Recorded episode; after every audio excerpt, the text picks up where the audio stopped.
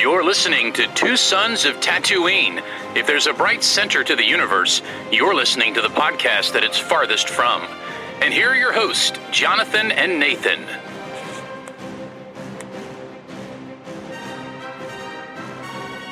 Hello, and welcome to another episode of Two Sons of Tatooine. I'm your host, Nathan, a k a. N P Bro, and I am joined, as always, by my co-host, Jonathan Cohn. We are joined also by our regular book correspondent. Oh, wait, he's not joining us this week? You were supposed to call him, Jonathan, who we talk about books with.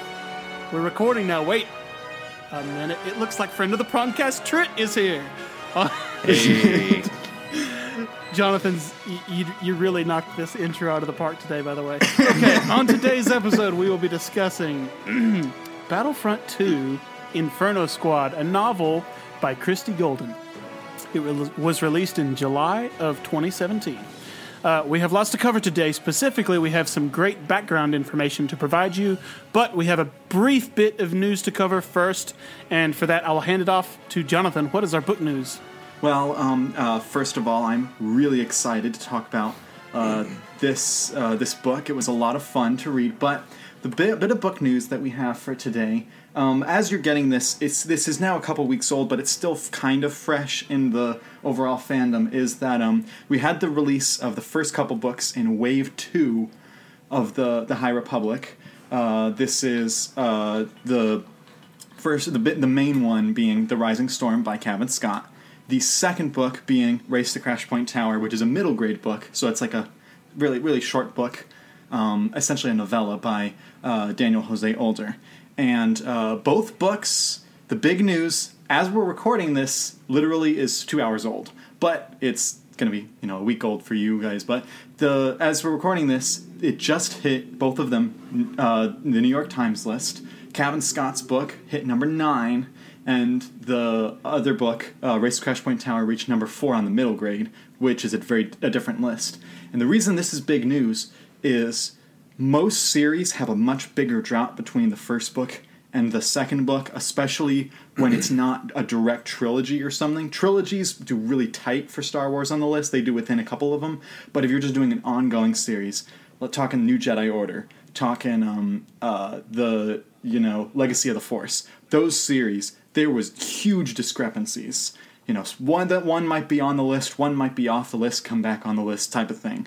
So the fact that they're doing this well, every single book so far has hit, is really good for, for Star Wars. In fact, we also got the news that Light of the Jedi became, last month, the number one most sold Star Wars book in the U K, which is actually pretty shocking. So sales for Star Wars books are doing great right now. Um, uh, and uh, so you had said... Uh, Uh, Trent, that some friends of yours from work have been recommending the High Republic?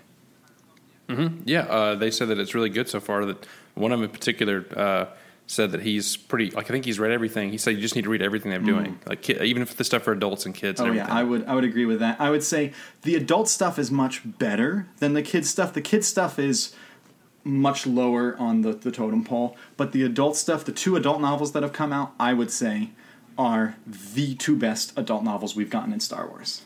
They're that good. Wow, that's high mm-hmm. praise. So, moving mm-hmm. on, um, uh, we have uh, today's topic is Inferno Squad, and to start things off, I want to see, Nathan, what were your overall thoughts on Inferno Squad? Okay, yeah, the book has a great hook um, with a character that, having played the game already, um, Battlefront two, character that I'm familiar with, and I think at this point in time, mm-hmm. the game had been released, correct? Oh, no, the game had not been released. Uh, I'll get into that was in a second. Was this before? But this, okay. was, this was about uh, three or four months before the game was released. Okay.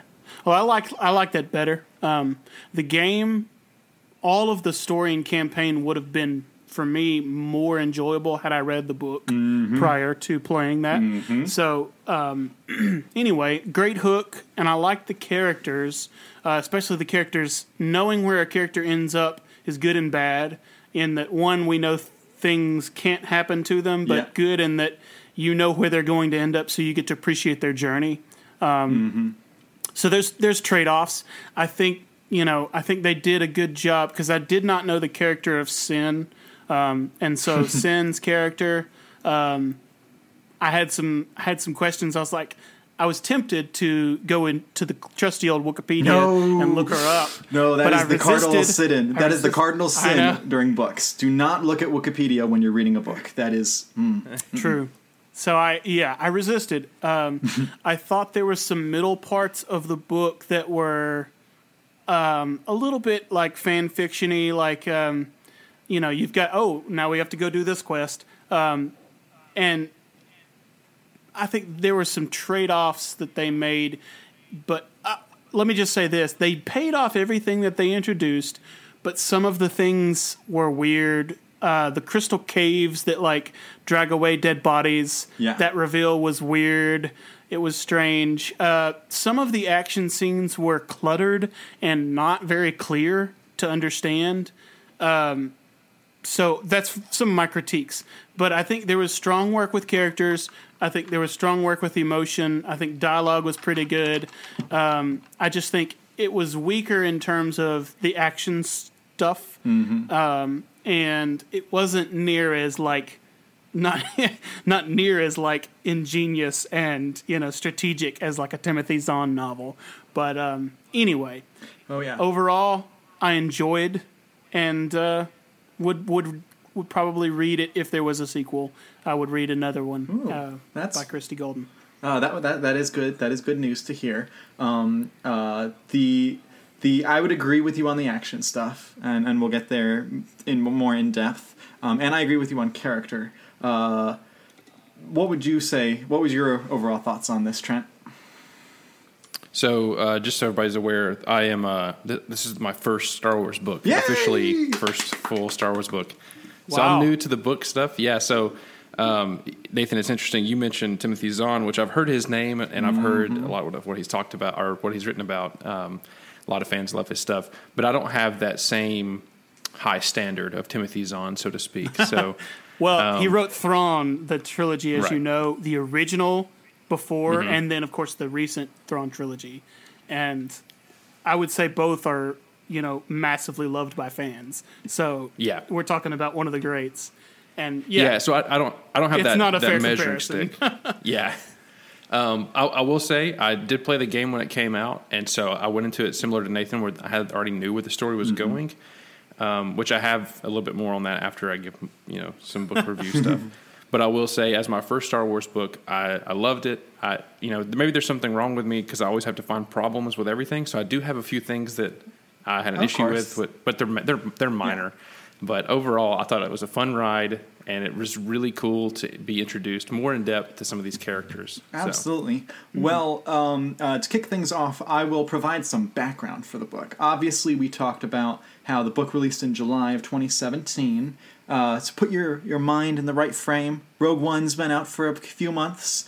Um, uh, we are. Last Jedi has, has not, not come out. Has yet. not come out. Has so, not come has out. Has not come out. So the fandom was in so a very different place. Is, um, so that was a that was what we call the golden age of Star Wars YouTube, where every other video was a who's Rey's parents? She's a yeah. Kenobi. yeah. And who is Snoke really? And you there know were, it was fun. There were theories. It lasted. It was, there were theories when this book came out that this book was going to have ties to The Last Jedi, to Rey's parentage. Mm-hmm. And yep. it was a bit, even I, who loves those types of things, I was like, you guys are going a bit too far with this. But that's the bit of a set the stage. Um, uh, some other information is that this book debuted for one week on the New York Times list at number thirteen, which is just barely, they, they only have the top fifteen on there. So just barely made it. And then it was off the next week, which is understandable. That's very frequent with the even the top tier Star Wars books, um, but still really good. Um, and uh, it was released around a time that in tw- in fourteen months, Christie Golden wrote four tie-in books. She wrote a, Wiz- a World of Warcraft book, a f- full-length novel. She wrote the novelization to that Valerian and the Planet of a Thousand Cities or City of a Thousand Planets, whatever that mo- weird movie was called. She did the novelization for it. She did this book, and she did one other book that I don't remember off the top of my head. And she won the Scribe Award, which is the biggest tie-in award you can get, for the Faust Award, which is basically um, a lifetime achievement award Uh, they give one out, only one out every year, and she got it for tie-in because she's done over fifty tie-in books. Her whole career has been tie-in. Wow. Whereas Timothy Zahn, he's done fifty books. Only about twenty-five of them have been tie-in, so he's only done about half. The other half is original. Wow. So she's devoted her life to this. And right after this book came out, she was hired by Blizzard to be one of their new writers for their World of Warcraft games because they liked her books so much. um, her, from what I've heard... Because that is all Blizzard ever does, is World of Warcraft. No, but that's what she was hired for. No, I'm kidding. Um, uh, but, uh, you know, I, I've heard that her book writing is better than her game writing, but that's a different story. But going into this book, the opening, Nathan, I wonder if you felt this too. The opening of this book, to me, it felt like a Fakpov story.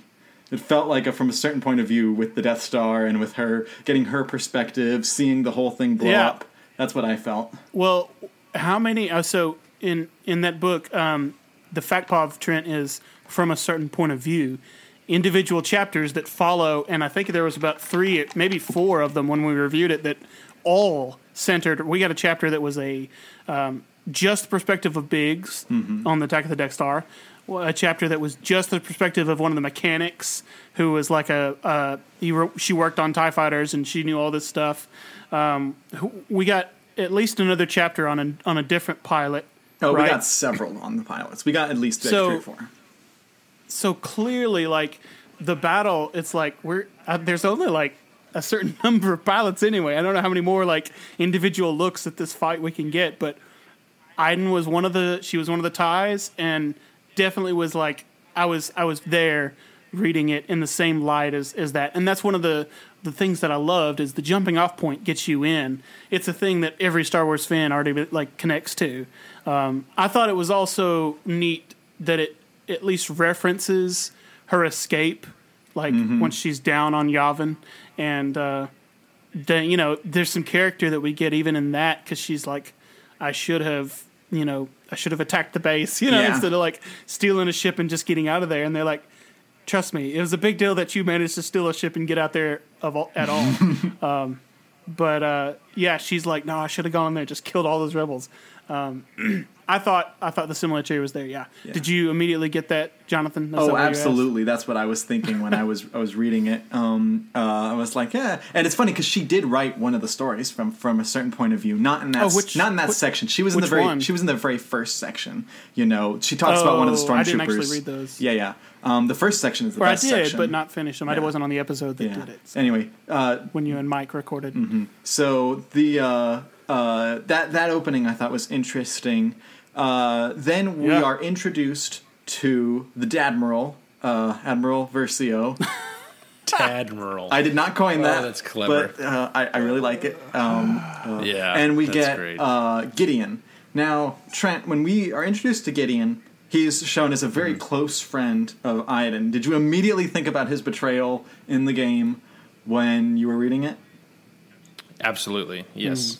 And that's the that's the problem with reading yeah. the book after you've played the game, because mm-hmm. they're very particular. If they release a book before something, like if they release a tie-in before the mm-hmm. movie or show or t or whatever, they want you to read it beforehand because it has stuff that connects that way. If they release the book after the the, the something, for instance, um, uh, Rebel Rising came out. Is all mm-hmm. about Jyn Erso. It came out after Rogue One because they didn't want people reading it before Rogue One because it would give stuff away and stuff. So yeah. this book was meant to originally be read beforehand, but still works. But we're introduced to uh, to Gideon and uh, to the this other. This book doesn't give anything away. It doesn't. I wouldn't say it doesn't, but it kind of it doesn't. You don't get the surprises as much in this if, book. Mm-hmm. If you told me. And and me and Trent are sitting there and like, okay, so we just finished the book, and then you tell us in Battlefront two, like, oh, by the way, um, some of these characters are going to defect to the Rebels. Me and Trent would immediately go, well, what? Del Meeko, for sure. Yeah. No, but I and mean... And then we would go... I should rephrase it. The Playing the show, or while playing the game, spoils the book in some ways. Yeah. Not, yes, in, not so much in specific detail. But if you got us detail, out of order... Yeah, yeah. And not so much in specific detail, but in general concepts. um, uh, mm-hmm. that we'll get to. Uh, what did you think of, you know, the opening, Trent, where uh, they're they're all recruited to help the Empire, and then she's kind of like, she has to work extra hard with her dad? Uh, what were yeah. your impressions of that scene? I, I appreciate that a lot, and I also want to mention that I started reading the book physically, and then I got the audio book, so I actually I experienced the beginning of the book twice, yeah. uh, which was great. It was, it was a good mm. experience. Um, I've, I found myself loving the, the reading. Mm-hmm. I just couldn't I couldn't find the time to like actually sit down and consume it. So I, doing the audio book helped because I could I could exercise and listen to the book. I could you know play video games and listen to the book. Uh, so that was really nice. Um, but just that intro, even after the Death Star explosion stuff and then the forming of the team, um, it didn't feel camp at all. You know, mm-hmm. sometimes those camp, it feels kind of campy where it's like Ocean's Eleven, yeah. mm-hmm. but you know, whatever. It didn't feel that way. Uh, it, it was kind of cool, and it, they even kind of poked fun at like, this feels like an academy assignment. We're all writing a paper, exactly. and uh, specifically, there were certain details that I really that stood out to me that I still think about, uh, like the when she said that her dad was like.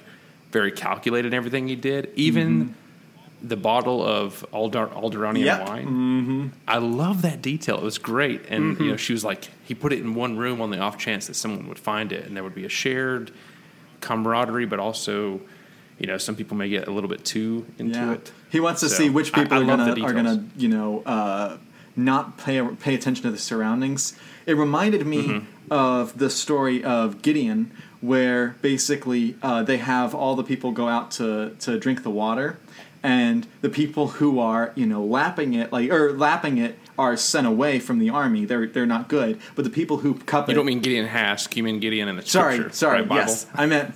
I'm sorry. I didn't specify that. Darn it! That's no wonder this has that connection. Um,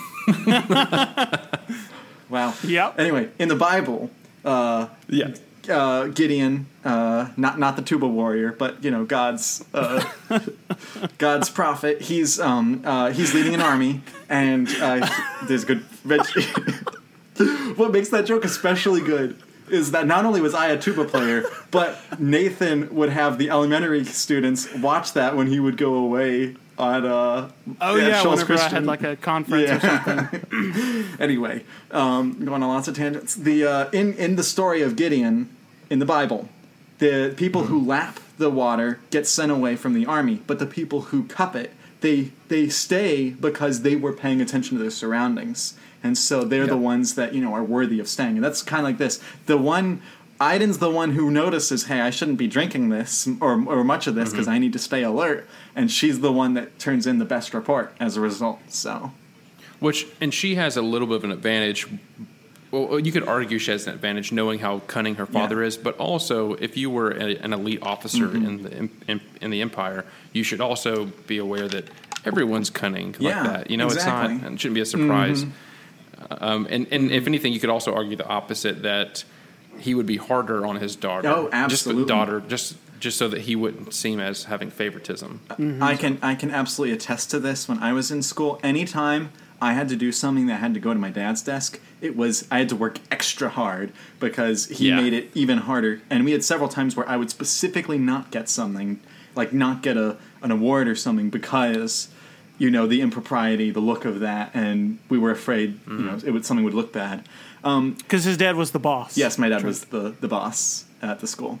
Um, but Nathan, you uh, did the audiobook, am I right? Yeah, I did. So I don't know if you guys noticed, you probably did, but the audiobook is done by Janina Gavankar, who played Iden in the um, game. And what's fun fun about this was this was not Iden's a, voice sounded perfect. You exactly. Know? That's well, that's true.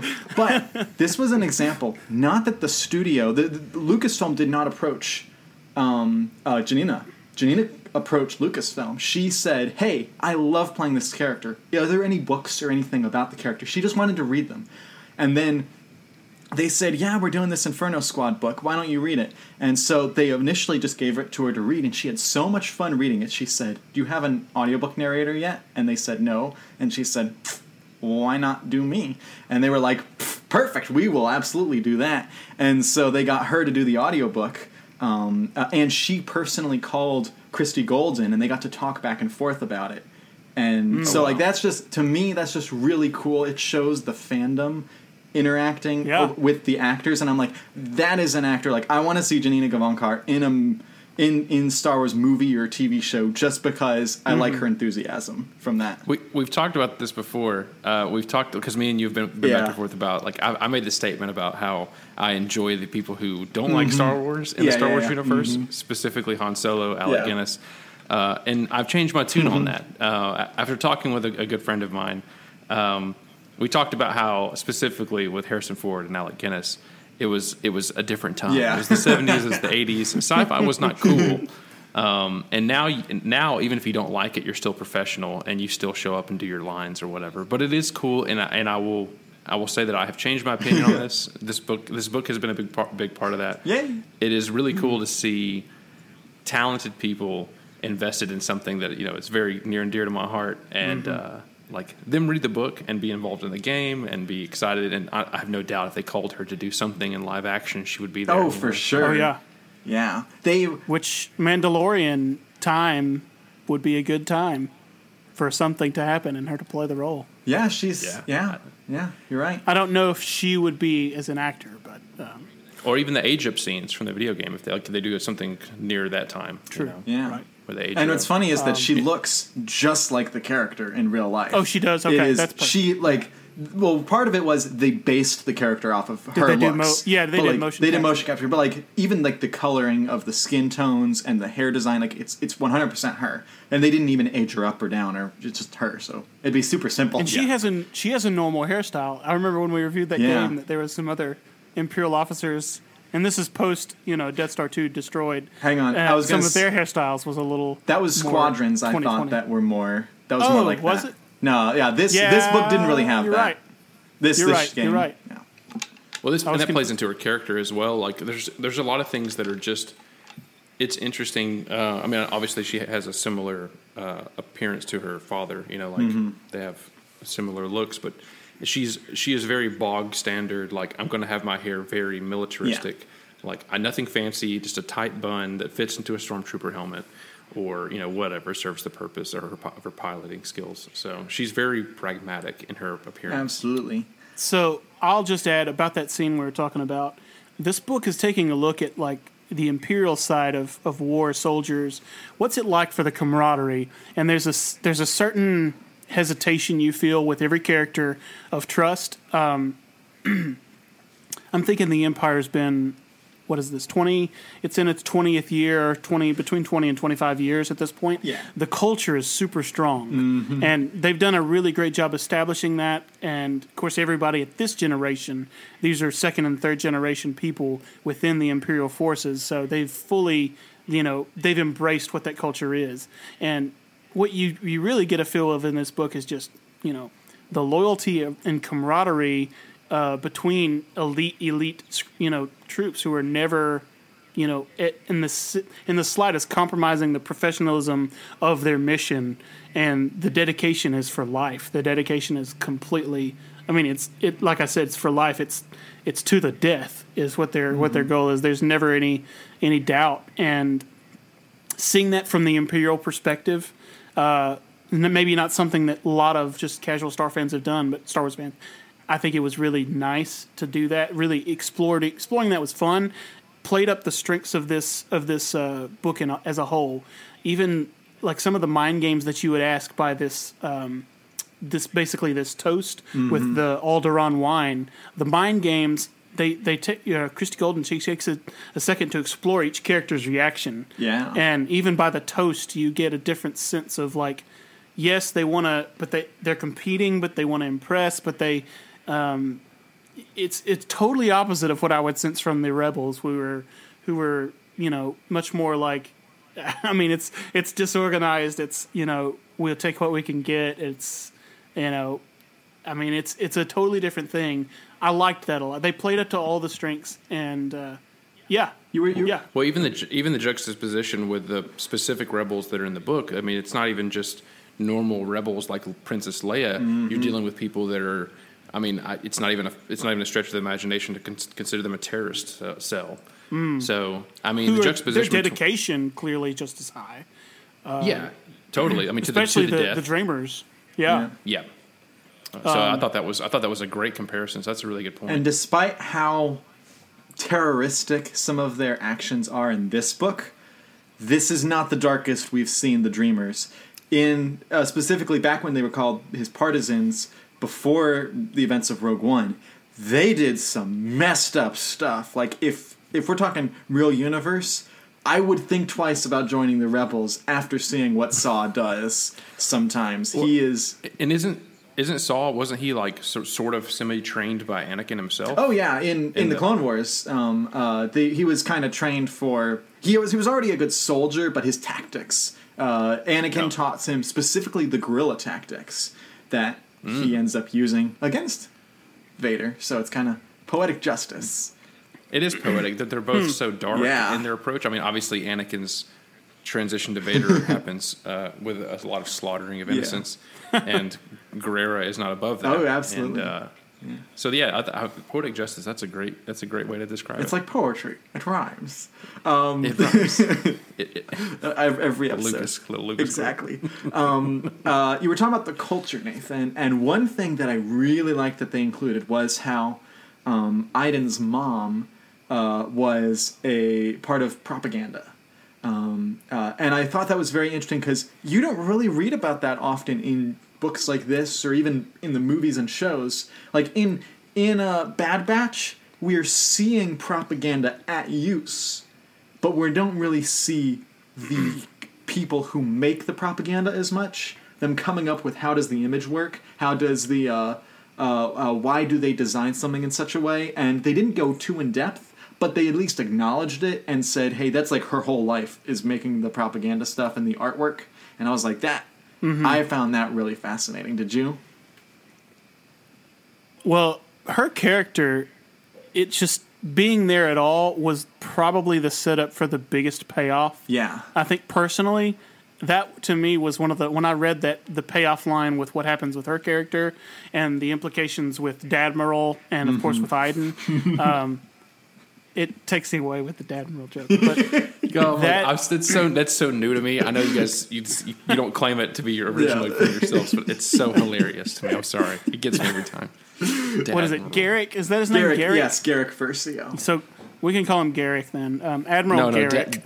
Da- Dadmiral's good too. I, I'll probably I will that. say one major problem I have, and this isn't much with Christie Golden. This is with Lucasfilm in general. The characters of the Versios are the most powerful people from the planet Vardos. Very Absolutely. close wording. And to me, I was just like, ah. I just like the, the the wording, it seemed too obvious that the Versios would be from Vardos. Like, I love alliteration, but it just seemed a little bit... Oh, it, yeah. It, to me, it seemed a little bit, like, too cheesy, out of universe. But, again... Little V for Vendetta there. With yeah. Okay, I, this this thought this thought did cross my mind because that's always, you know, when you're trying to criticize something, you're always mm-hmm. looking at little, even little things like the yeah. alliteration there, Vardos, Versio. And it crossed my mind, but then I thought, you know what? That's one of those things that might just be stranger than fiction. And so it kind of gives it a weird pass for yeah. me because it doesn't happen a lot. You know, like if the Corvus began with a V, and the squad's You're name right. was Vin- yeah. Vinferno Squad. Vinferno. If she did it too much, it'd be, yeah. I don't, if she did it too much, then it would be like annoying. Yeah. But just once, it was like okay. That's, if that's it was yeah, Viden, right. yeah, Viden, Iden Versio. This she's not. She's uh, the team there is not as bad as uh, J K Rowling, who makes every other character alliterative. Um, yeah, uh, but yeah, I, I, that that that did rub off of me a little bit, but you know, it, it was okay. I thought. Um, uh, one thing I uh, I thought we'd go to next was you know they have their, their first initial mission where they have mm-hmm. a uh, I'm, I'm trying to remember this right. They have a senator who they think is stealing information. Am I remembering that right? Uh, yes. Is this the the um. The wedding? Wedding thing. The wedding, yeah. right. Yeah, yes. They have to go to the mm-hmm. wedding. And um, uh, I don't, because it's been so long, I have to apologize. I don't I don't, I don't remember much. But the only thing I wrote down while I was reading the book was that it was a fun little, you know, uh, little, little, little caper. caper to it, it got you used to the types of things like Seyn. You were introduced to her languages and her, you know, ability to retain information, which is very common in the Star Wars literature. There's a lot of characters who have that kind of um, memory. Uh, and then uh, you also see, you know, Gideon, who's, you know, all wants to go in guns ablazing all the time. And you have Iden, who's planning everything out, and Del Meeko, who's always ready to save them and stuff. And I thought that was a good little way to set it up. But that was like only like one or two chapters. It was really short. And the bulk of the book has to do with them infiltrating the Dreamers, which involves them mm-hmm. slandering their own name with the Empire. I thought that was the best mm-hmm. written part, was them having to deal with, you know, they appear to be rebels, but to them, that's the highest insult they could have, and yet they have to live with mm-hmm. it because they're going undercover. Did, did yeah, even even with Iden and her and her mother, yeah, you know, obviously the big one. There's the. Uh, I know Nathan kind of alluded to this a second ago, and I won't steal your thunder, but the the internal conflict and external conflict with Iden and her mother being like, how can you be a traitorous, you know, mm-hmm. rebel when our family is such a like just a pillar of the Empire on this particular sector, you know, with uh, Vardos and the propaganda and your and, and Dadmiral, mm-hmm. so. Like it's uh, that that is a uh, that was a really impactful scene. Um, there there was one in particular when she's on Vardos in, in her imprisonment or her, her quote unquote fake imprisonment for for her slanderous things, um, and she's trying to hold back the tears because that was a real moment. Even mm-hmm. though everything else is a facade, mm-hmm. that was a real moment uh, for her, and I thought that was very impactful. Yeah, yeah. I mean, her dad's like, you can't tell mom because she's not classified to know. Um, mm-hmm. Sure, and if is, I'm not mistaken, oh sorry, go ahead. No, I was just say sure is difficult in that regard, and becomes a big a big part of of you know plot point later on um, is her not being able to tell her mom, and so thinking her mom never knows that she mm-hmm. was really loyal, and that disappointment you can feel from your parents has got to be like oh, yeah. a huge weight. Mm-hmm. Yeah, it's a gut punch. And if I'm not mistaken, I don't know if they ever used the word divorce, but they alluded to the. Oh fact no, no, that they the say verse, it. Yeah. Oh, oh they do. Okay, they're divorced. Okay. Oh, for sure. Okay. Uh, they may have used the word estranged or something like that, um, which is mm-hmm. at the point that this book was coming out. That was not common in Star Wars literature. It was very, very rare to see divorce in Star Wars, especially in the mm-hmm. E U. In the canon, it's more common because it's more common in culture. But it was, mm-hmm. I remember reading that. And it rubbing me the wrong way because I don't like reading about divorce and storytelling. I just I'm like I want it to be more happy. But then again, this is not a yeah. this is not a happy book. Um, no. uh, I'll be honest.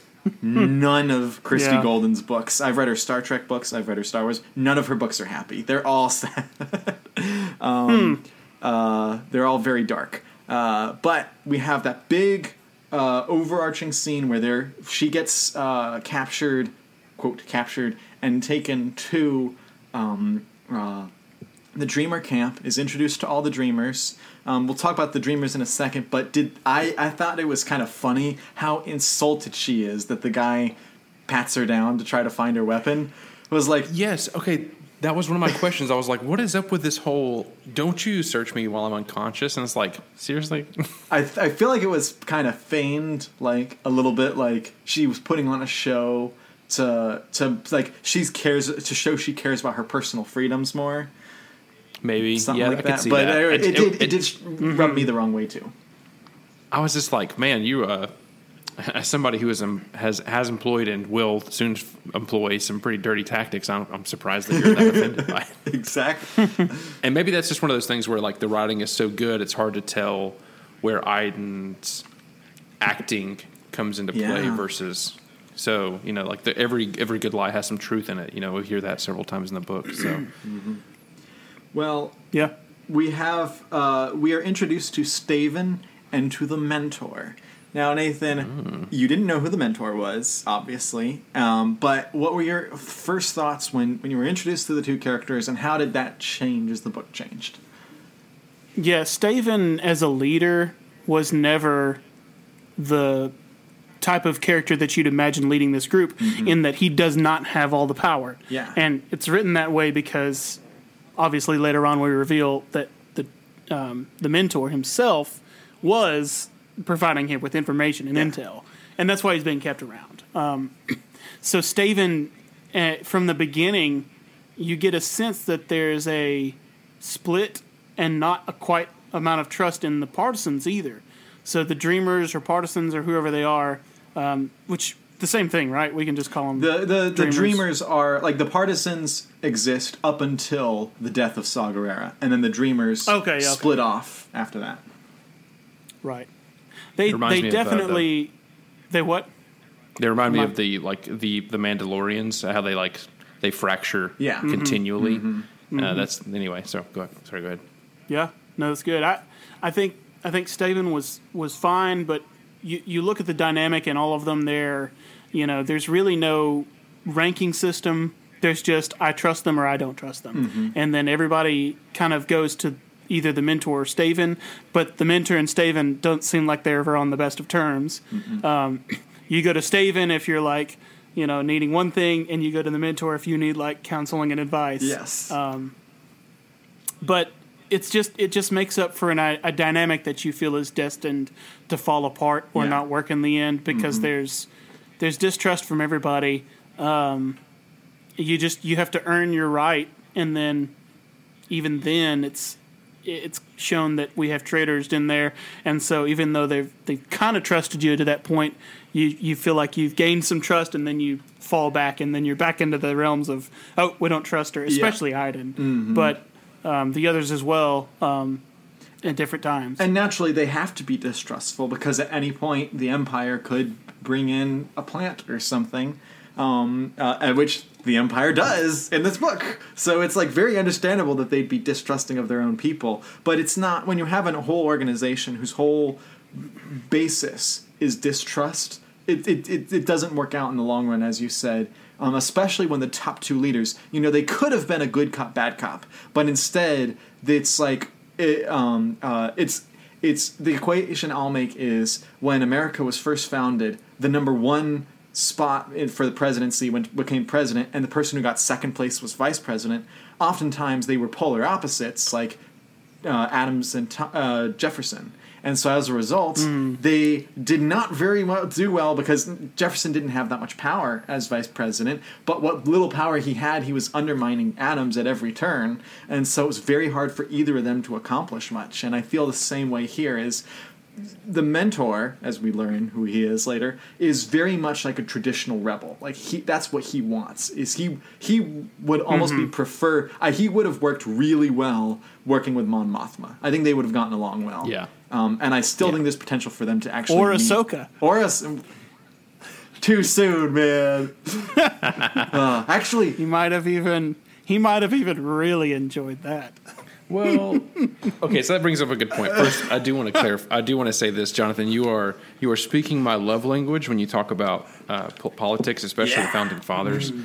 um, and even specifically the. I, I've always loved the idea of the president and the vice president being from separate parties. I have loved that. I think the tension creates a beautiful note in politics. I won't dive down that rabbit hole. I will. I will. I will stay focused on Star Wars.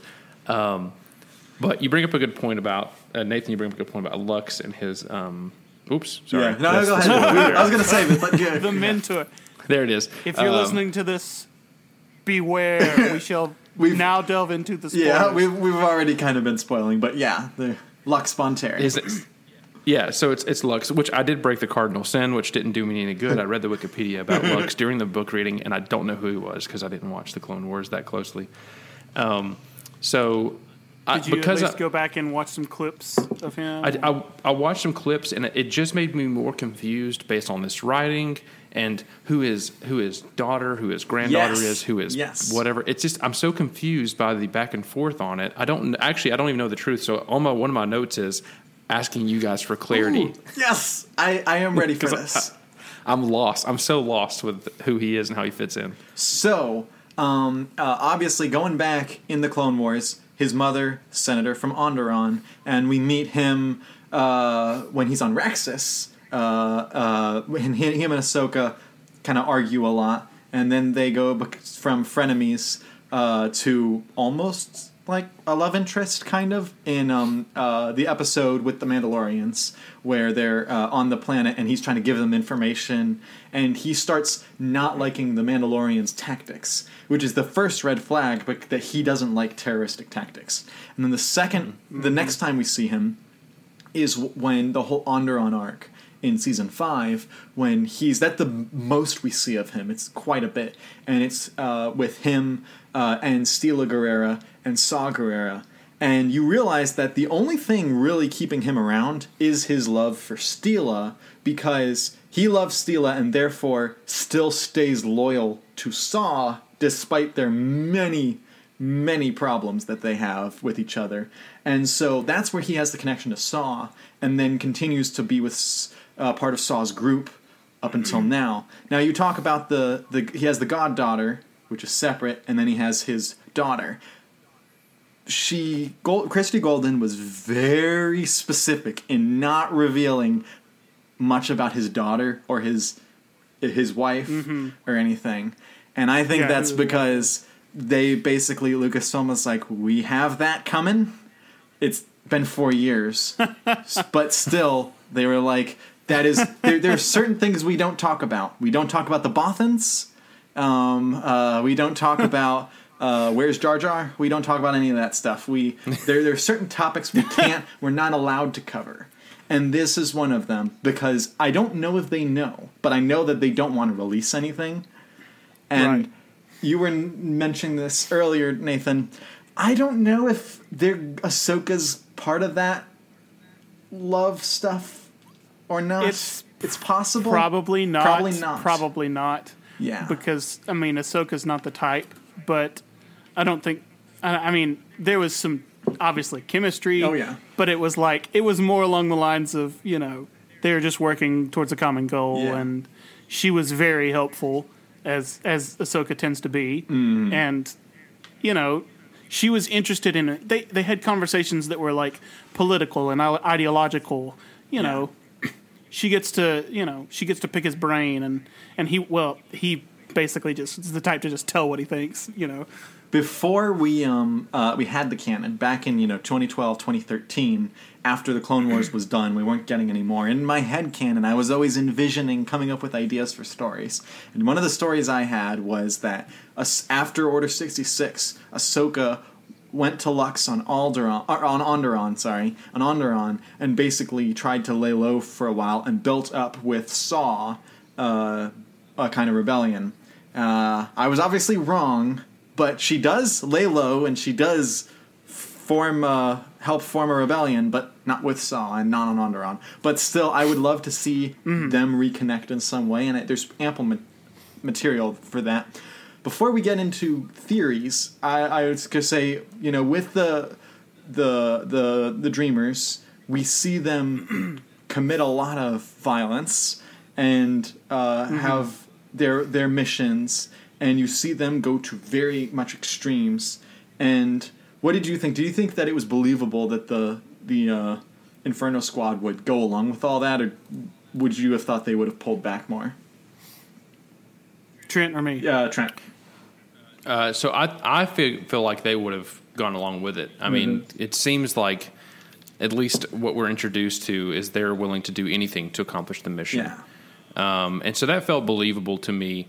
I, I think the part that probably didn't feel the most believable to me was the, um, and again, this you, I, I feel myself arguing against myself in this is the is the Dreamers or the Partisans um, allowing them to participate as much as they did yeah. as soon as they did. Mm-hmm. I know they kind of like.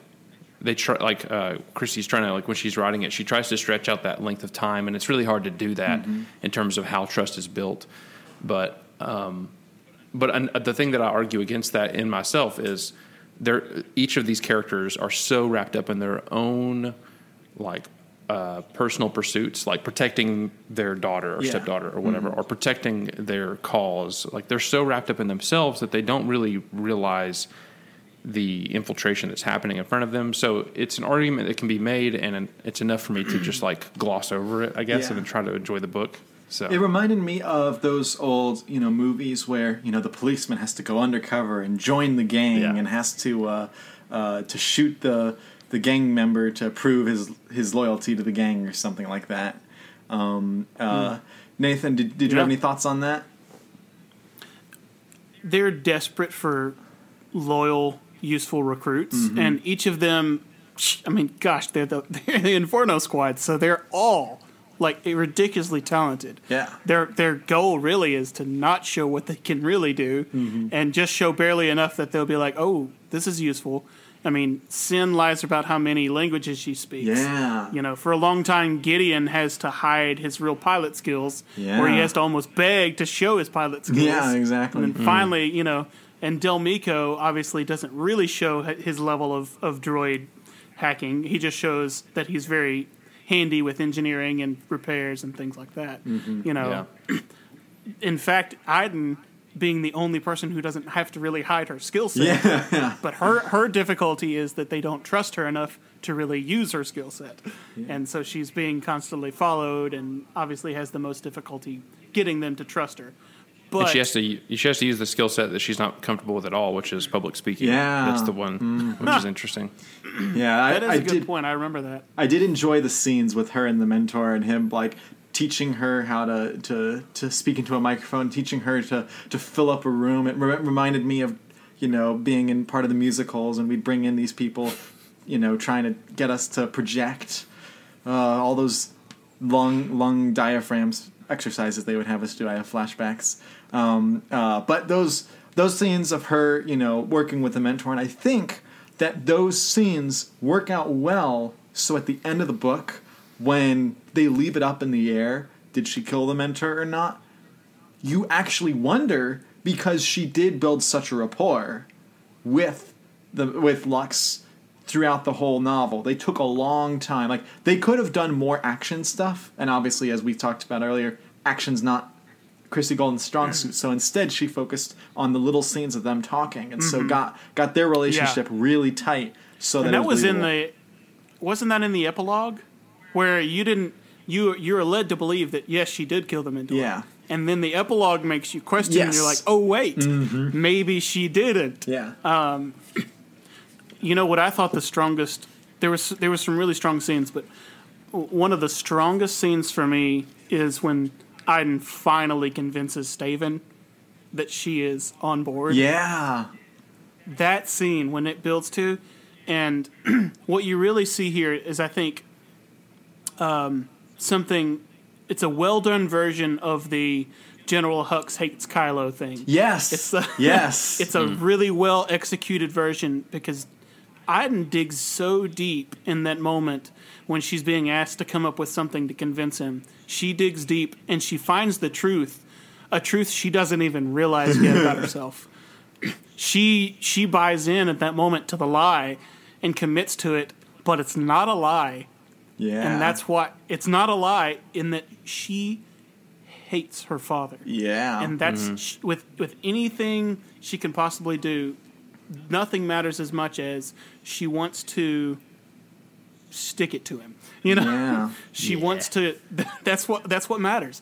And obviously, you know, we don't see the end result of that until the game mm-hmm. later on, but man, if it isn't great for her to have those things and not realize that, that that it was so real, because that's what she really believes and what she felt. Oh, yeah. Anyway. Absolutely. Yeah, you're right. That scene was really good. High point of the novel for me. Oh, yeah. Absolutely. There were well, several of those. And so, there, so I will say that I, I re-downloaded Battlefront two actually this weekend, or actually a couple days ago, to play it. Uh, mm-hmm. And I'll, I'll make some comments on that in a second. But it's interesting. You know, that, that whole... every good lie has some truth in it. Yeah. Um, mm-hmm. From the opposite perspective, she pretty much watched her father lie to Vardos about his uh, passion for the planet, especially with the trees. Yeah. You know, like he. Oh like yeah, that, when the Empire was like invade in the game. Well, like in the book, they, there's a there's a specific, specific detail about, about, mm-hmm. about how like he was like, we need to preserve these trees because it's part of the culture of the planet, but it plays into the loyalty of the Empire, and. You know, like mm. when I read that, I was like, man, that's believable. That is, that seems like he intentionally wanted to protect something from his homeworld to preserve it. But really, it feels like he found a truth in a lie, which is his tr- his truth that he is loyal to the Empire but he was able to convince the people of Vardos to be loyal to the Empire as well through that. So I it's it, it, I know that it's kind of layered there, but it seems like Iden watched that and le- essentially learned how to lie from her father to the point where she also starts to believe her lie. And then through this book, you see these seeds planted that come to fruition later. Yeah. You know, so. And then anyway, sorry, he, it's, it's he, a little he gives meta her, there. He gives her all the all the tools she need she needs to kill him. So yeah, to yeah, bring his downfall. Exactly. Uh, it's like kind of kind of like the reverse Rule of Two a little bit. Um, uh, yeah, true Sith there. So I let's yeah. let's go back for a second yeah. and talk about um, Azen. Yeah. The, um, oh. Yes. So yeah. this was like a this was an X factor that obviously Dadmiral could not have known. That within the camp of the Dreamers would already be somebody that was an ex-Imperial, yeah, who was looking looking for a way to get back into good graces of the Empire, and you know, for them to have to figure out that it was him, and then find a way to deal with him, uh, man, that whole situation. Um, so, Jonathan, like, talk about it in terms of is it was was that the only option, and did you at any point you think? Well, maybe they can just talk to him and say, we're like yeah. siding with the Empire. Yeah, almost like at any point we're like, he's on our side. We should be able to like figure this out. This is also a trope in uh, in that type of cop storytelling where there's another cop that's embedded and you don't know that the that, that cop is part of it and he doesn't know uh, that you're a part mm-hmm. of it, things like that. That's, that's a very common trope in these types of stories. I'll say this. My biggest critique is I do not like when stories go very, very dark, even in a book like this where it was necessary. Mm-hmm. I just don't like reading that. It's just not not something I enjoy. And I don't fault Christie Golden for going there. I just don't like it. So when they deal with that character and they go into the descriptions of where the bodies are and how they're all strewn out and in the cave and stuff like that, I was just like, ugh, that's, that's not my jam. And then when we had the same thing happen to Seyn when she's tortured, I was just like, oh, this is... I, I, I do not like ri- reading this. Like, it was well done, but it was just like, oh, I, I do not like this type of stuff. It, the, this book goes very dark, very fast in that, you know, couple of chapter period from when they start suspecting him to Sen's death. And you see it from Iden's perspective, and she doesn't do anything about really either of them. She kind of essentially forces... Uh, them to, to take away uh, Azen, I forgot his name, and and you know does nothing to save Seyn. And I was like, ooh, that makes her like she's not irredeemable because no character in Star Wars is irredeemable. But I was like, oh, I don't know about that. Yeah, I I had similar um, like I don't know this squirmishness. It wasn't yeah. necessarily squirmishness, I guess. It's just like, um, and and and I, I do felt I, I find myself sort of on the um, same side but opposite. Field, I guess I don't know what analogy works there. Where I don't, mm-hmm. I don't mind reading dark stuff, and that's actually something I really enjoy about Star Wars. When they do the see the underbelly of Star Wars, I always tend to enjoy that, like the mercenaries and that kind of thing. Mm-hmm.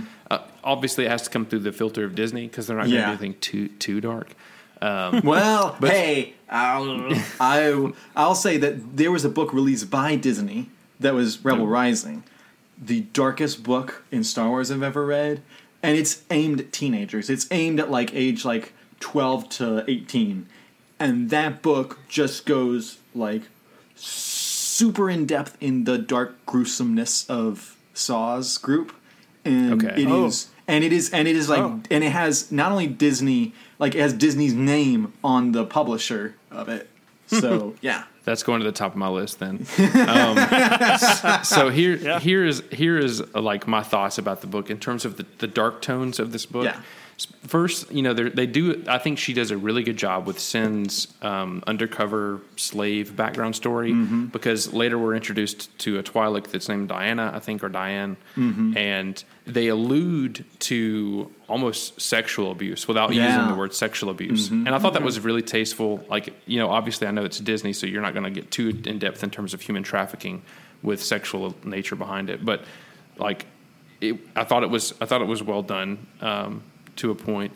And then, so then on this, in a, in a similar vein, it's weird. I feel like there was a missed opportunity with Azen. Mm-hmm. So, so Azen was taken away for seven hours of torture. Yeah. Uh, before he died.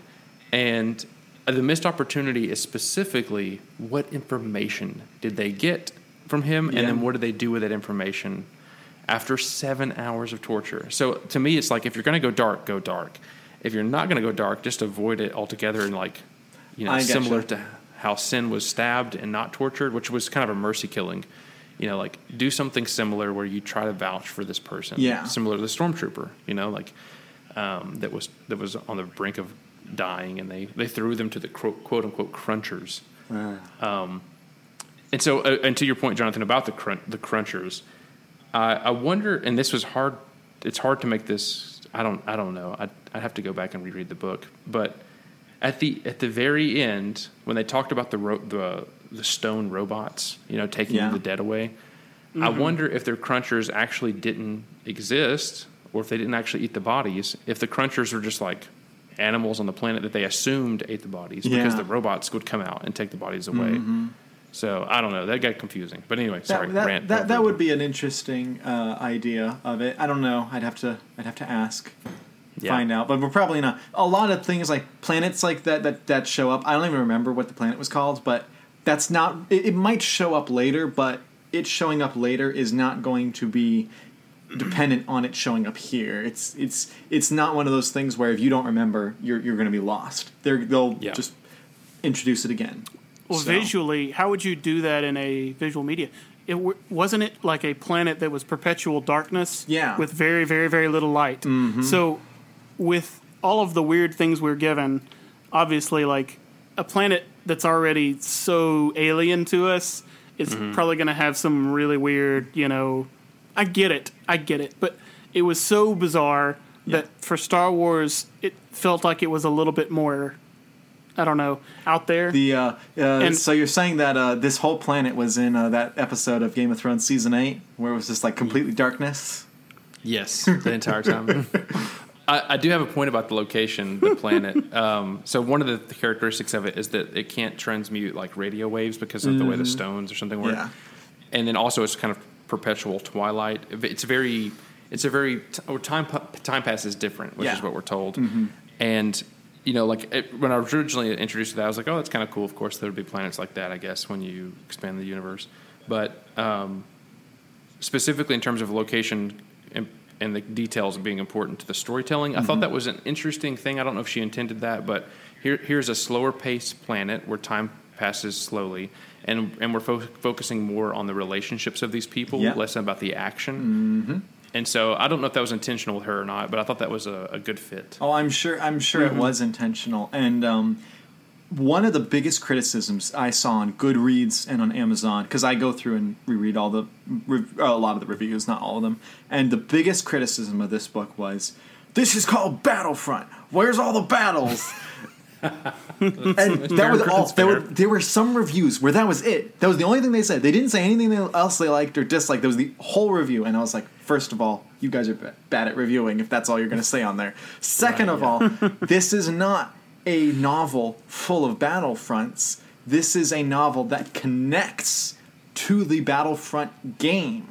And thus, mm-hmm. it's talking about the characters and the mood and the tone. And I felt, yeah. I don't know about you guys, I felt the tone matched, specifically the first half of the game. Like, before Iden turns, this tone of this book feels like a natural outflow. So, yeah. um... in the game, so I went back and played the game. The yeah. first character you play in the game is the robot. Yeah. Like, mm-hmm. So you see the cutscenes, and that's cool. But then the first character you actually get to control yeah. is is Ideo or Ido or whatever mm-hmm. his name is, I D ten. Um, and that's really cool because he's a big character in the book, and you get to I don't know. Go, so taking that, forgetting that I played the game, you know, yeah. how, however long ago, mm-hmm. and now just pretending that I pl- I read the book first and then playing the game, it was really. really good, and I felt like it fit really well. And so it feels like a lot of the people who maybe have left those reviews probably only had the perspective of the game first and that were not open-minded. It. Yeah, and, um, uh, you know, talking about the difference between the game and the book and things like that, one of the interesting things about this was they had the E A game footage of the game come out before the book, like when they did their, you know, their conventions and stuff. I, what's what's it called? E three or something like that. Um, one of yeah, one of the big convention, yeah. And mm. at that convention, they they introduced the characters in the game.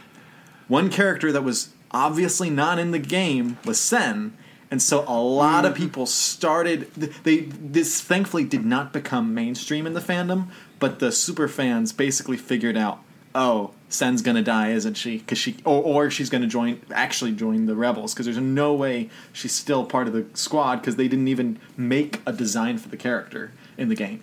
And so that's part of the problem is after after playing the game, I knew going back into this, oh yeah, she's gonna she's gonna die. Mm-hmm.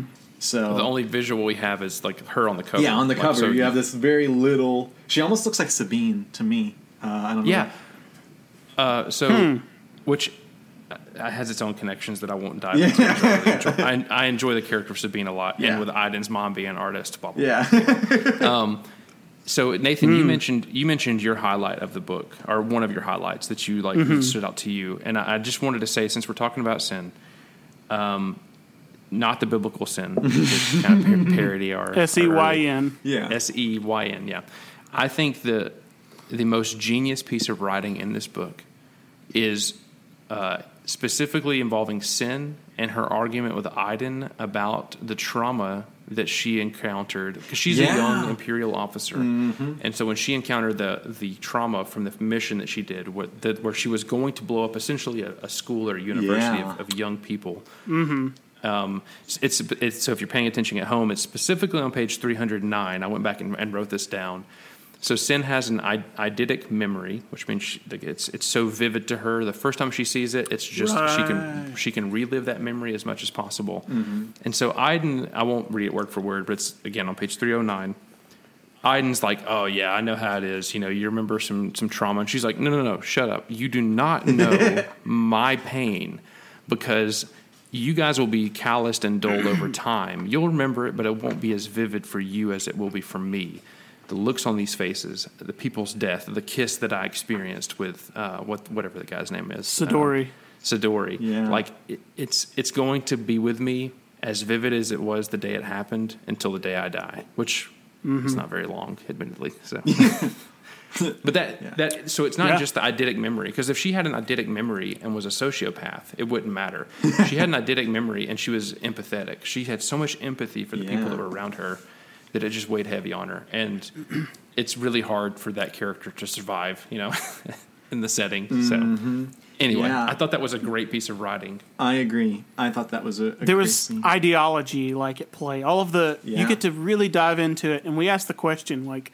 Um, what would what would Iden have done? Would she have delayed the bomb to save these Imperial um, students, Academy students? You know, yeah. would Gideon, would Gideon have? Absolutely not.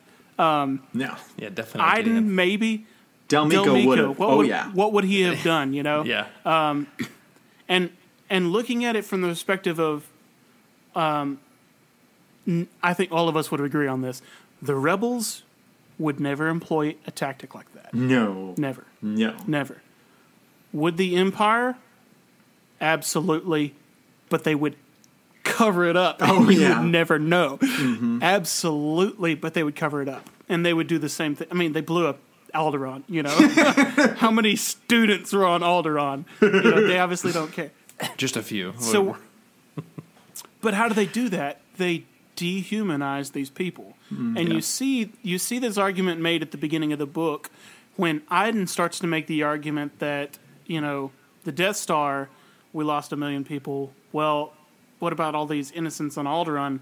You know, everybody on the Death Star was a soldier or, you know, I don't know. There was that there was that uh, that guy who was cleaning the cleaning the stalls. He had just gotten the mortgage papers. Come on, man. He had just he had just gotten the dental plan. I mean, the poor guy. He was just he was just hired for a small job. And the the two stormtroopers in their stormtrooper wedding that were in you know, Ugh, don't, Blue don't, Harvest, don't. You know. You know. It's a nice day for a white wedding. um I know we just went all off of the jokes here, Jonathan, but but you take a serious look at everything that Iden says, and this is another case of her speaking truth and things that we as a reader are like, yep, yep, yep. But then everyone around her is like, what are you talking about? Those aren't humans. Those are, you know, that's yeah. not even the same thing. Like these Imperial lives versus billions, really, of Alderaanian lives that were lost, you know, and a whole planet. Um, mm-hmm. Anyway, you're just you're just taking a look at the ideology, and you start to wonder how much is going through their heads, like how much as as far as the Inferno Squad's and their loyalty, yeah. how much introspection and reflection is done as they do these things as a part of the Dreamers that are very radical mm-hmm. and terroristic. Mm-hmm. Um, and obviously we get to that point with the Mentor later on where Iden has come to that point, the Mentor has come to that point, and when it's later revealed maybe she didn't kill him, mm-hmm. then we get our answer of, I think, Iden has already gone through significant change, um, but Gideon has not, no. and never had, never does. You know, he just wipes them out, wipes them out. Um, but that whole question being asked, and even the way that it's not asked, the way that you're left to wonder about the characters as you read, is really well done in the book. And I like those questions being asked because I'm I'm left to think about and theorize for myself and wonder, do I know these characters well enough to figure out what they would do and how they would react? Um, and that's just a sign of, of good character writing. Yeah. One of the one of the biggest criticisms I've seen from a lot of critics of the A New Hope and of um, uh, Force Awakens is that you don't really get to know any of the people, or like when when the when Alderaan or Hosnian Prime are destroyed, you you really don't get to know who's on there. You don't even know about Bail Organa really because um, uh, they never even mention his name. They say her father. Uh, but they don't really go into any detail. So you don't know anyone on Alderaan, really, when it blows up. You just see uh, the basketball in space.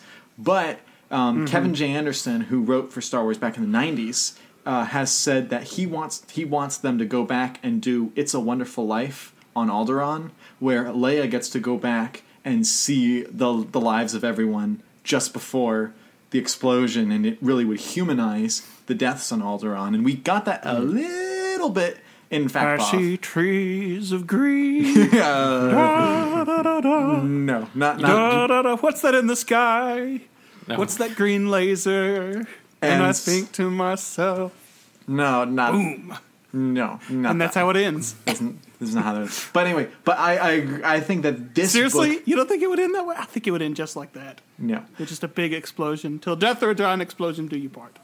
If okay, Michael, if Michael, if, if Michael Bay mine, was, we're even now. If, okay, if Michael Bay was uh, was directing the movie on that, um, if just imagine if Joss Whedon had written uh. this book and like every serious moment was undercut with like a, a a dick joke or something that he had to throw in there, Avengers style, you know. Like thanks, Joss, thanks. Okay, moving on. Yeah, that, that that that comment wasn't loaded at all. Um, uh, anyway, so uh, this book does that kind of humanizing of seeing who the victims are of these kind of terroristic actions, or when you kill yeah. innocents. Like sometimes we've, when you kill innocents in, in, in storytelling, you feel bad, but you don't really feel anything. This book goes a long way to make you feel for the characters, especially since it's children. Especially yeah. since it's not just children are going to be in the building; they're going to be right there, right at the epicenter of the bomb. The girl, the girl with the chocolate, yeah. specifically. It's like it's so vivid. Sin just mm. not, not it, like again going back to the eidetic memory thing. Not just in that moment where Sin's like, no, no, no, you enjoy the chocolate, because Sin in her mind is wrestling with, am I going to kill this innocent young girl who is just enjoying a simple life pleasure of chocolate? And you know, she's she's. She she still has the choices ahead of her to choose right or wrong. Yeah, am I going to take that choice from her? That that level. I, I mean, I'm I'm trying. I'm struggling to to put myself in Sin's empathetic shoes of like, you have to not just experience that in the moment, the freshness, but even when you're setting the droid to five minutes or fifteen minutes, you have mm-hmm. to make that choice. And it makes sense. And it's just a it's a great piece of writing. And it it surprised me because Sin's Um, talents early in the book are, are set up as eidetic memory, and she's loyal to the Empire. So when she has that revelation of pain and empathy in the world, mm-hmm. it's like it's it just I don't know. It struck me like a, just a knife through the heart. I was like, yeah. oh no, now I'm crying.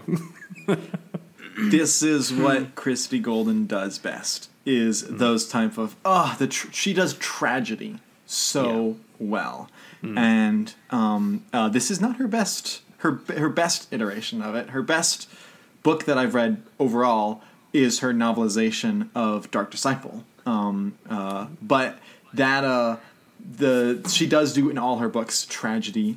Just excellent. Hey, I he's yeah. he's showing me the book. I am very excited. Yeah, about I went ahead and got it. I got I went ahead and, and got the book because I was uh, excited about not only the, the character of, of Quinlan Voss, but obviously mm. the author has impressed me. So yeah, well that's good. Mm. So speaking of uh, being, do you guys have any more criticisms or anything else before we get to final rankings?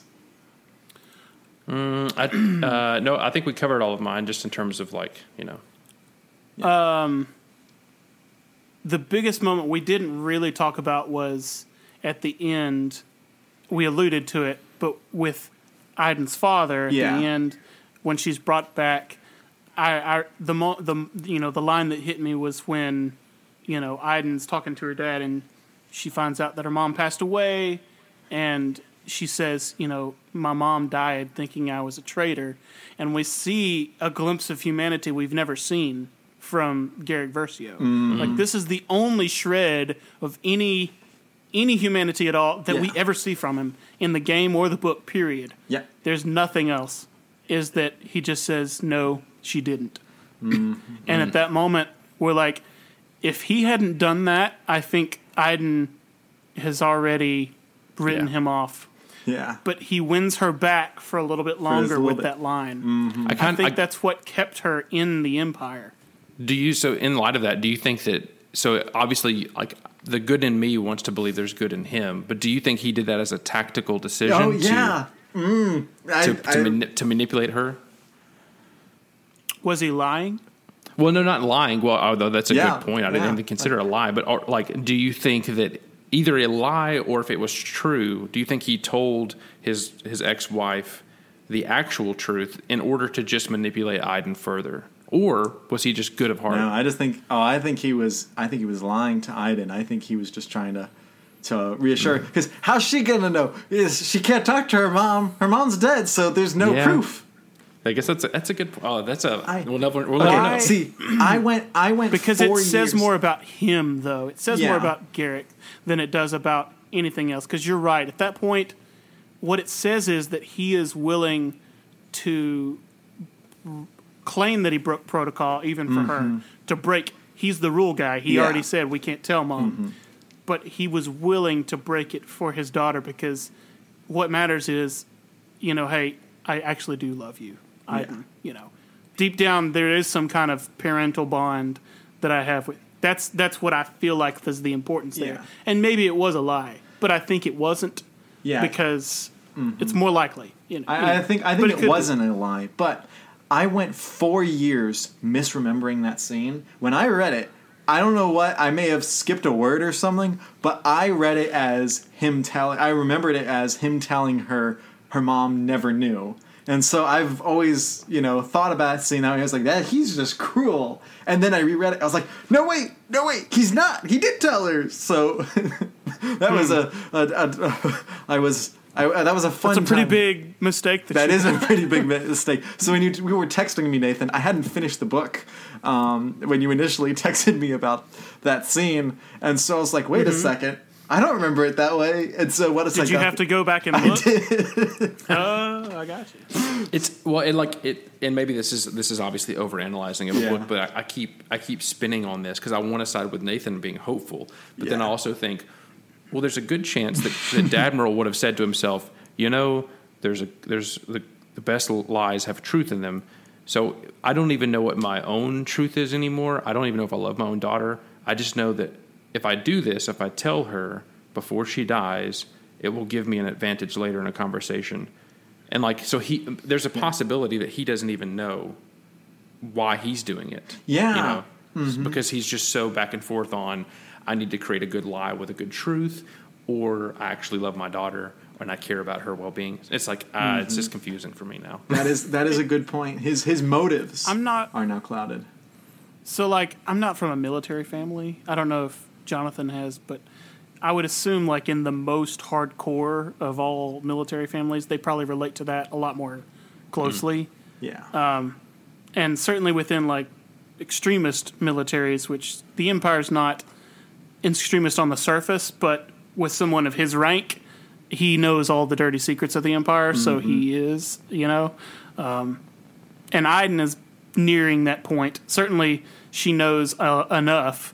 At, at, even I think in, in the beginning of the, um, doesn't it, at the beginning of the game, or not the game, but at the of the book, when she has her raise her rank raised to captain. Yeah, he just is frank with her about certain things, and mm-hmm. he's just like. On the table, mm. and it's made to be a bigger deal that he's able to just tell her straight out what he really thinks. Oh yeah, his, yeah.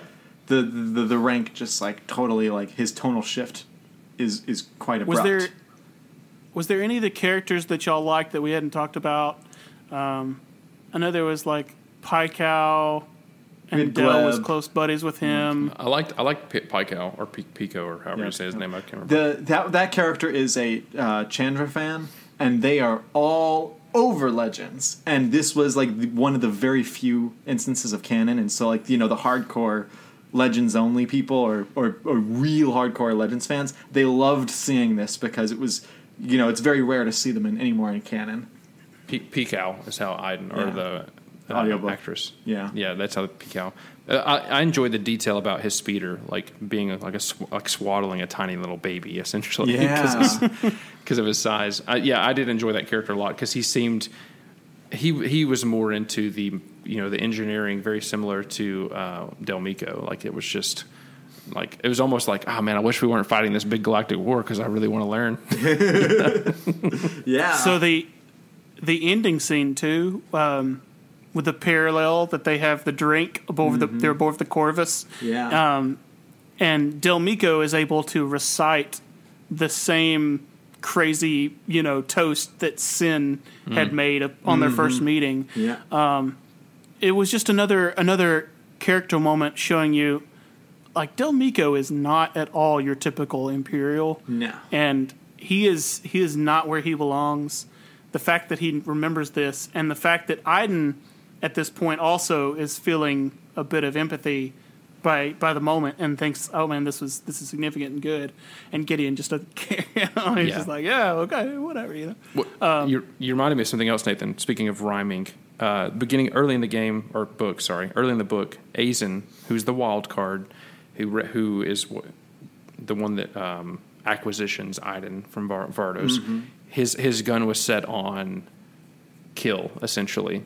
And she asked him, and he's like, oh, yeah, you're right. It should be on stun. It's because he, he kind of plays fast and loose, yeah. whereas Iden is very specific with everything she does.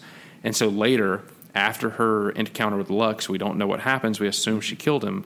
Somebody mentions, uh, I think it's Del Meeko, like, oh, is your blaster set on stun? That's interesting. And she's like, yeah, I guess it is. 'Cause she, and so she it's like she intentionally had it on stun with that scenario with uh, Lux. Yeah. So anyway, mm. I, th- so again, the rhyming between not only the toast, but the, like, even that moment with the stun mm. blaster. And, and the fact that they put it that late in the book, the, like, if if it was something where Lucasfilm said, hey, can you put it on stun because we don't want to rule out our options with Lux. Mm. Can you put it on stun instead of kill? She could have just done that in the scene. Yeah. But... the fact that they specifically took the time at the end where a character notices and Iden kind of brushes it off, mm-hmm. that tells me, no, it's purposeful. He's coming back. They're not yep. just keeping their mm-hmm. op- options open. He's coming back at some point. That might be ten mm-hmm. years from now. I don't think it's going to be that long. I think it'll only be a couple more years. But, you know, he, he will come back eventually. Yeah. That was in the epilogue specifically. Yeah. Like if mm-hmm. I don't know very many people that stop reading at the last chapter and don't read the epilogue, mm. but uh, it was... The, uh, yeah, you're absolutely right. That was very intentional. Which gets usually me excited. in in my experience with Star Wars books, like the epilogue does not have like that much of a relevant reveal to mm. the story itself. It's more mm. wrapping things up in a in the way. Canon. That, yes, but in Legends, epilogues were quite often the big like post credits scene. The after credits. Yes, Thanos that, reveal. Yeah, that oh. that that was the thing. But then again. The books were the driving force back in Legends. So yep. in canon, they really... Uh, it, the books nece- aren't necessarily the driving force, so the type of shocking reveal at the end really isn't necessary. They leave that for the other shows and stuff. So, But... Uh, go ahead. Oh, la- the last thing I'll say, because I played the game I played the first like couple hours of the game mm-hmm. after reading the book. It was really cool. There were certain things I appreciated more, like mm-hmm. especially playing on easy mode, which I did. like I, I, I felt, I felt how like uh, well trained the team was and Iden was, because she was you know headshotting everybody, and the droid was really well programmed and all that kind of thing. Um, but, but there's a specific moment when you're flying the TIE fighter. Obviously, I'm doing it really well because I'm a well-trained Versio. Um, but she says, she says, rebellions are built on hate. Someone told me that once, and I've never forgot it, which is a quote from the book of, what's his name? I can't, I forget all their names, but the... the, the Staven? Staven, yeah. yeah. So uh, Staven was the one that told her that. And it's, yeah. you know, when you play the game, if you don't read the book, you don't know what that's referencing, and you really don't even care. You're here to blow stuff up. Uh, but I, but I will say... it was really cool to play those first few hours of the games of the game again after reading the book. So, uh, mm-hmm. just wanted to point out that that's I, I I see what you're saying, Jonathan. About mm-hmm. they're very intentional about the order they release things, and the next time that something like this happens, I will try to consume it in the order they release it, if yeah. I can remember, just because they have convinced me to do so with this. So. Well, that's that's very good. I'm I'm very happy. That's how I felt with Catalyst. Catalyst. Is an amazing book. It is a prequel to Rogue One. Yeah, I think it's the best example of media tie-in fiction ever. It just it mm. ties in so well to Rogue One, to the point that I know people who disliked Rogue One and then read Catalyst and were like, if I had... They, they still disliked Rogue One, but they're like, if I had seen Rogue One bef- after I'd read Catalyst initially... I might have enjoyed it more because it made the movie so much better because they let them explain so much. And that's how sometimes games work. This isn't quite that im- that important. Like, this is a excellent media tie-in novel because Christie Golden's one of the best, and that's that's why she won the Faust Award, because she does this really well, and so I have to keep paying her for it. But yeah, I don't think it's the best example of it. Mm. So... that gets us to rankings and ratings. We mm. always do this. Everyone should be familiar with our ten-point scale. Nathan, why don't you go first? Okay, so if I recall, like I, I loved um, Thrawn Treason. Yeah, I gave mm-hmm. it like a nine point seven, yeah. or something like that. seven or eight. It was amazing. There was hardly anything to complain about. And Thrawn, the first novel. in the in the canon series. Mm-hmm. I loved as well. I think I gave that a nine or a nine and a half, I, somewhere yeah. in there. Mm-hmm. But th- I feel like this one is the best. I could compare it to Thrawn Alliances. With the second book in the series was overall weaker than this, although th- I think that had stronger sections in the middle. But this book was a lot more fluid throughout. Yeah. Everything was wrapped up and planned better. So I think I gave that one like a six or six and a half, maybe. Mm-hmm. Do you remember if that's right, Jonathan? Yeah, that's that's about right. You gave about a six or six and a half. So I'm going to give this a... I'm going to give this book a seven hmm. out of ten. Um, a l- little bit better than that, because overall it was good. I, I already said that, like, the characters I thought were really well done. And I really feel like the character of Iden is somebody that I'm a fan of now. And I've always loved Del Meeko because he's just the best. Um, yep. Um, and and you love to hate Gideon. Um, so, so yeah, I, I would give it based off of all of those factors. And we've already d- discussed the high points and the weak points. It delivered for me an experience that I thought was a seven out of ten. That's very good. What about you, Trent? So obviously this is the best Star Wars book I've ever read. It's also the worst. Uh, it's also the worst. So taking into account that weighted factor there. Uh, it's Star Wars, which I love. Um, there's also something to be said about the difficulty of taking a, a known I P and, and then trying to graft in new characters and tying them in. That's, that's a real big difficulty that I really respect in Christie Golden, specifically the character of Sin. I know that I've already said that that was my highlight of the book, yeah. but I, I, that scene specifically kind of sealed the deal of like how much I like this book. Um, so taking all all the weights into into account, I would say it's an eight out of ten for me. I really enjoyed it. I, I thought it was a good good read, and I would definitely recommend this to anybody who's a Star Wars fan. And if you're not, if you're just somebody who likes to consume books like it's oxygen, I would definitely recommend reading this book. Yeah, I would agree. Uh, I I I gave it when I was doing my, my rating on Goodreads. I said eight point four. I think I've softened a little bit. I'd say now I'm thinking more eight point oh, but I still, but then maybe that's because it's I've had more time with it again. Um, but still, I I think eight eight and a half in that range, very good. Um, uh, uh, I one one more piece of fun trivia. I sh- I shared with you guys the paperback uh, picture, which you already have the paperback, so you don't need the, the picture for it. On the back of the paperback, there are some quotes. Specifically, the first one says, "Wow, this book is a must-read. Christie Golden just knocked it out of the park." And while I don't completely agree with the sentiments, the person that wrote that is a friend of mine, um, oh. Matthew Wilson. He runs the GeekSatic. It's a very small YouTube channel. It's like a thousand followers.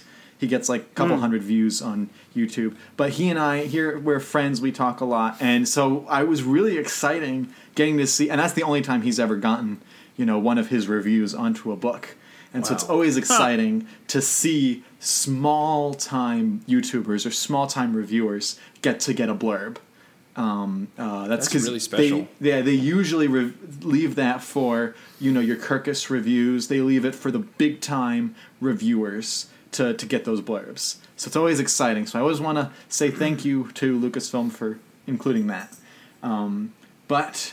And uh, shout out to the to the GeekSatic as well, obviously. Yeah, you know, of course, yeah. Bump their get, numbers. Get, him, get, his, get all of our people. To, probably probably a lot of crossover, I would imagine. If you're not um, already yet. Yeah.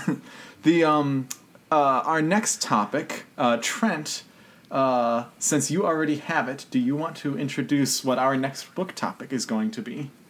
Yes. So the book is uh, it, The Dark Disciple. Uh, and this is the one that specifically features a, um, well, uh, a few characters, Quinlan Voss specifically, that I'm excited about.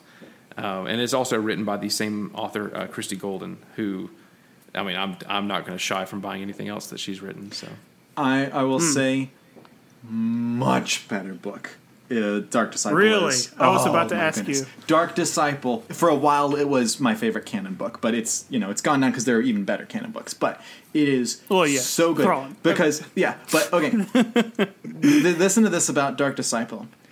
It is an adaptation of eight episodes of The Clone Wars that just never got aired because mm-hmm. um, they, they wrote the scripts, and most of the scripts were written by Katie Lucas. Oh, so she adapted the scripts yes. into a book. Yes, but she did. It's not just your simple adaptation where she just... So Filoni was involved in the script oh, absolutely. writing and everything, too. And oh, all, absolutely. Okay. Filoni, Filoni... I'm going to love this. Oh, yeah. I'm going to love this. Filoni and, and Katie Lucas, the daughter of George Lucas, were the two head writers on this arc.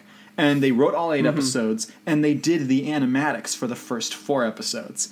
And they ne- decided when they canceled The Clone Wars, they were like, we've already told this great story. When they adapted it to a book, they realized a lot of it wouldn't work in book format. So they specifically asked Christie Golden, hey, can you write new scenes, write all new stuff to, to make it flow better? So it's not just a script, like like it's not just like a book version of a, of a script. It's not like that. She changed a lot to make it work in book format. It is fantastic, and I cannot wait to discuss it.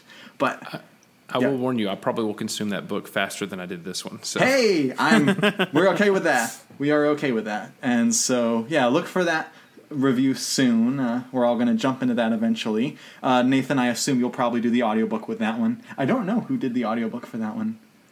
So hmm. I'll have to find out. I will out. definitely have to look into it. Um, uh, maybe you can do that with your inevitable traveling you'll probably yes, be doing. Plenty of traveling. Um, uh, Nathan, do you want to tell people where to find us, or do you not want to? Sure. So, um, first of all, everybody go onto our Facebook page, give us a like. Um, we put out new episodes every Sunday for right now. Um, please share those. You know, share them on Facebook with your friends. Listen, and uh, but you can also find us. Our main our main source is going to be on Simplecast. Mm-hmm. Uh, you can also find us on Google Podcasts and Apple Podcasts.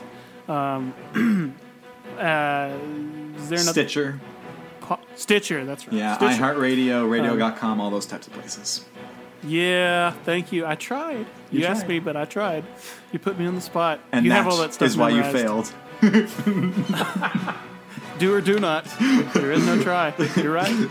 So, um, yeah. so anyway, uh, thank you guys for listening to Two, Two Sons of Tatooine. Um, Once again, I have been Nathan, a k a. N P Bro. I am Jonathan Cohn. And I'm Trent. And see you next time. I was out of order.